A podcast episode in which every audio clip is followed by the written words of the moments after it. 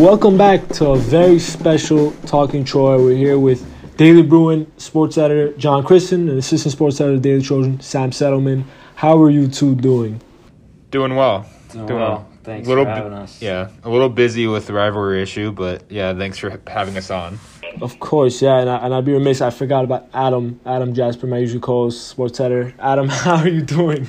Good, yeah. Uh, as those two said, rivalry issue issues big thing right now, so we're getting it done. Yeah, so if you're wondering why we have UCLA people on, that is why. We're having a rivalry issue that's coming out Friday. Uh, make sure to check it all out. We're going to have so much content, so many extra things that are going to be happening. It's going to be a great time. Make sure to pick it up. Uh, but we're here with John Sam. We're going to preview this huge rivalry game that's coming up Saturday at 1 p.m. It's at the Coliseum. So hopefully USC can pull out a win, even though they've been bad at the Coliseum. But John and Sam, uh, what are some things to look out for from this UCLA team that's coming off a, a 44-20 victory over Colorado, and they had back-to-back losses before that. What, what can USC fans expect? Yeah, well, I think it starts at the quarterback position. Um, obviously, Dorian Thompson Robinson has already played USC three times. This is going to be his fourth time. Um, he's one and two against them, but his last two games, he's really like played some of his best games. He's had over 350 yards passing in each of those games. Um, but he's lost both of those games too. So you got to think it's some added motivation for him to to you know come out and try to win in his last game against the Trojans in his career. So um, and USC frankly just hasn't had an answer for him in the past. Um, I I know that sometimes USC can struggle with mobile quarterbacks, and Dorian Thompson Robinson is one of the most athletic quarterbacks in the conference. So um, I think it would just be interesting to see how he. Uh, how he does in this game, how if there's any extra motivation for him, um, and if he can just continue exploiting USC's secondary, which again isn't very good this year like it has been in the past. Yeah, I mean, coming off a huge win against Colorado, obviously, um, shutting him out in the second half, but that's Colorado, and this is USC. I know they haven't had quite the year that they wanted to have, but it's still a team that's obviously a lot more offensively capable than what Colorado has proven to be. Um, and this is a pass defense for UCLA that really has struggled throughout the year, um, haven't really shown any signs of life at all. So, if any team's going to be able to kind of take advantage of that, I think it is USC, even with their current quarterback situation. Yeah, let's talk about that quarterback situation real quick. So obviously, Kedon Slovis is, is out. He has a lower leg injury. He's been the Bruin killer, some may say. He's been undefeated in the last two games, and he had that huge comeback victory last year. So Jackson Dart is going to be starting, which God knows what's going to happen with Dart there. Uh, I honestly have no idea. Adam, what do you want to say about this quarterback situation? Yeah, it's definitely a predicament because you would have wanted the more experienced guy going into the game. Um, Slovis has some good history against UCLA. Last year's comeback was really on the shoulders of him. Some big plays from receivers too, obviously, but um, you know he he led that.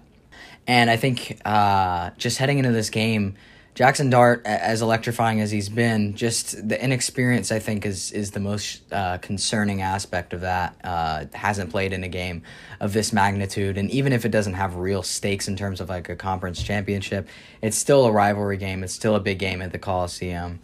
Um, and you know he doesn't really know what that's like yet, and it's going to be down to um, whether he can adjust mid game, whether offensive coordinator Graham Harrell can scheme well enough uh, to help him use his legs as well as throw the ball. Um, you know, it's still kind of up in the air who really is the better passer. You would think more Slovis, since he's a pure passer, doesn't really move around as much. Um, but we've seen Dart make some downfield throws that have been pretty dangerous, um, specifically in the Washington State game. But just looking out for that inexperience, I think that's going to be a big thing.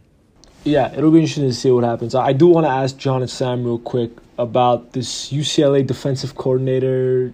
Uh, st- I don't know how to phrase the story of how he hasn't talked to the media in what like two, three seasons. I mean, since he's been hired in 2018, so it's been four seasons now, and no media for him. So, yeah, That's insane. it, yeah, it, it's a whole thing. Um, I don't know if you're inviting me to talk about him, but I will because I have many thoughts. please, Um, please go ahead.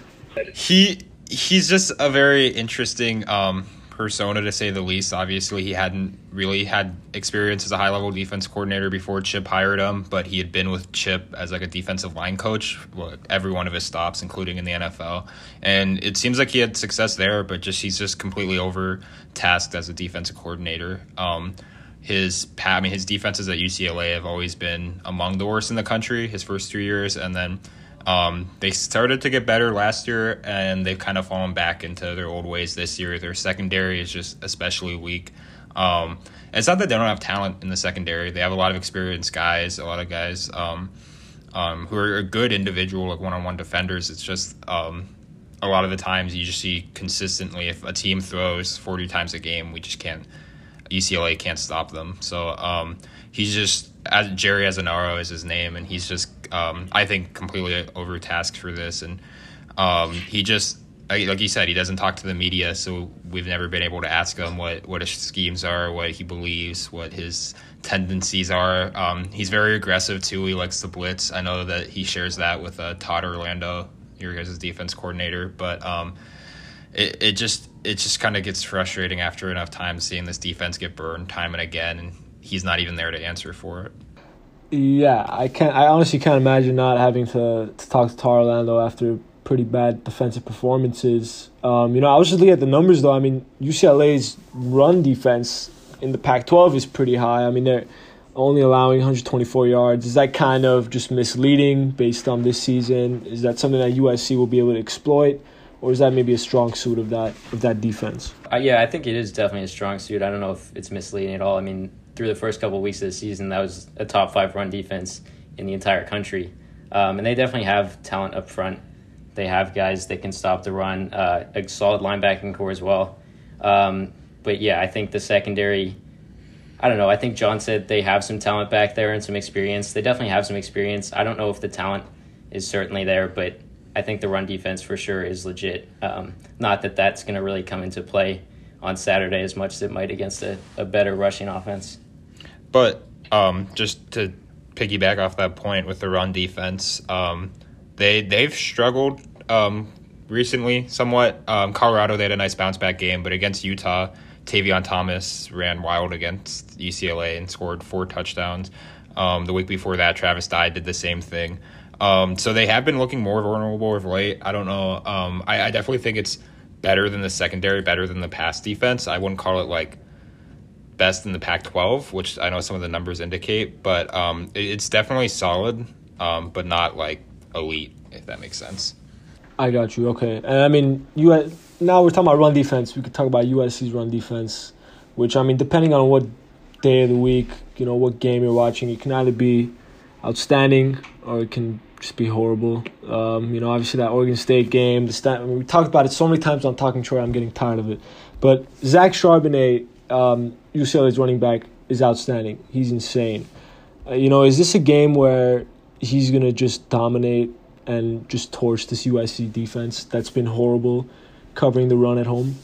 I mean, I think this is a game that he kind of needs to dominate. Obviously, he got a lot of attention the first couple weeks of the season, but um, he really hasn't been incredible as of late. I don't think he's reached 70 yards in each of his last three games. Definitely not carrying the ball the same way he has previously. Um, but yeah, I think he'll definitely get a lot of attention on Saturday, um, and hopefully this will be kind of a breakout game for him because you know through the first week of the season he was a Heisman guy according to his teammates, and now he's certainly not quite at that level. Yeah, his his numbers for the year, um, he's got 864 yards, 11 touchdowns yeah, you said it too. He was, in the Heisman conversation early on. He's kind of studied out. Um, but now it's our favorite time of talking Troy. The time where Anthony and Adam we look bad. Make predictions. Any predictions from you two, John and Sam, and then we'll make ours. Prediction. Um, I guess I would just start off basic with a, a, a game prediction. Generally, I think, um, I, I think UCLA is going to win. I think it's I think UCLA is going to win by double digits too. I think it's just so much is riding on this game for them. I think it's just like a big moment um, for the program if they can get a win and kind of that puts them at seven wins and they match up against Cal, so they go up to eight. I think a lot of them are going to be motivated. It's an old team, generally, a lot of seniors, a lot of people who are going to be playing their last games against USC, so they're going to be motivated by that. Um, I also think it's a pretty decent matchup for UCLA, at least um, on offense. I think Dorian Thompson Robinson is is going to have his best game of the season. He hasn't had 300 yards yet in a game this year, so I think he breaks that and gets at least 300 yards passing this game. Um, so yeah, I, I bet uh, my prediction is kind of basic, but I think UCLA is going to win by double digits. I've got I've got UCLA winning as well, um, but a little different.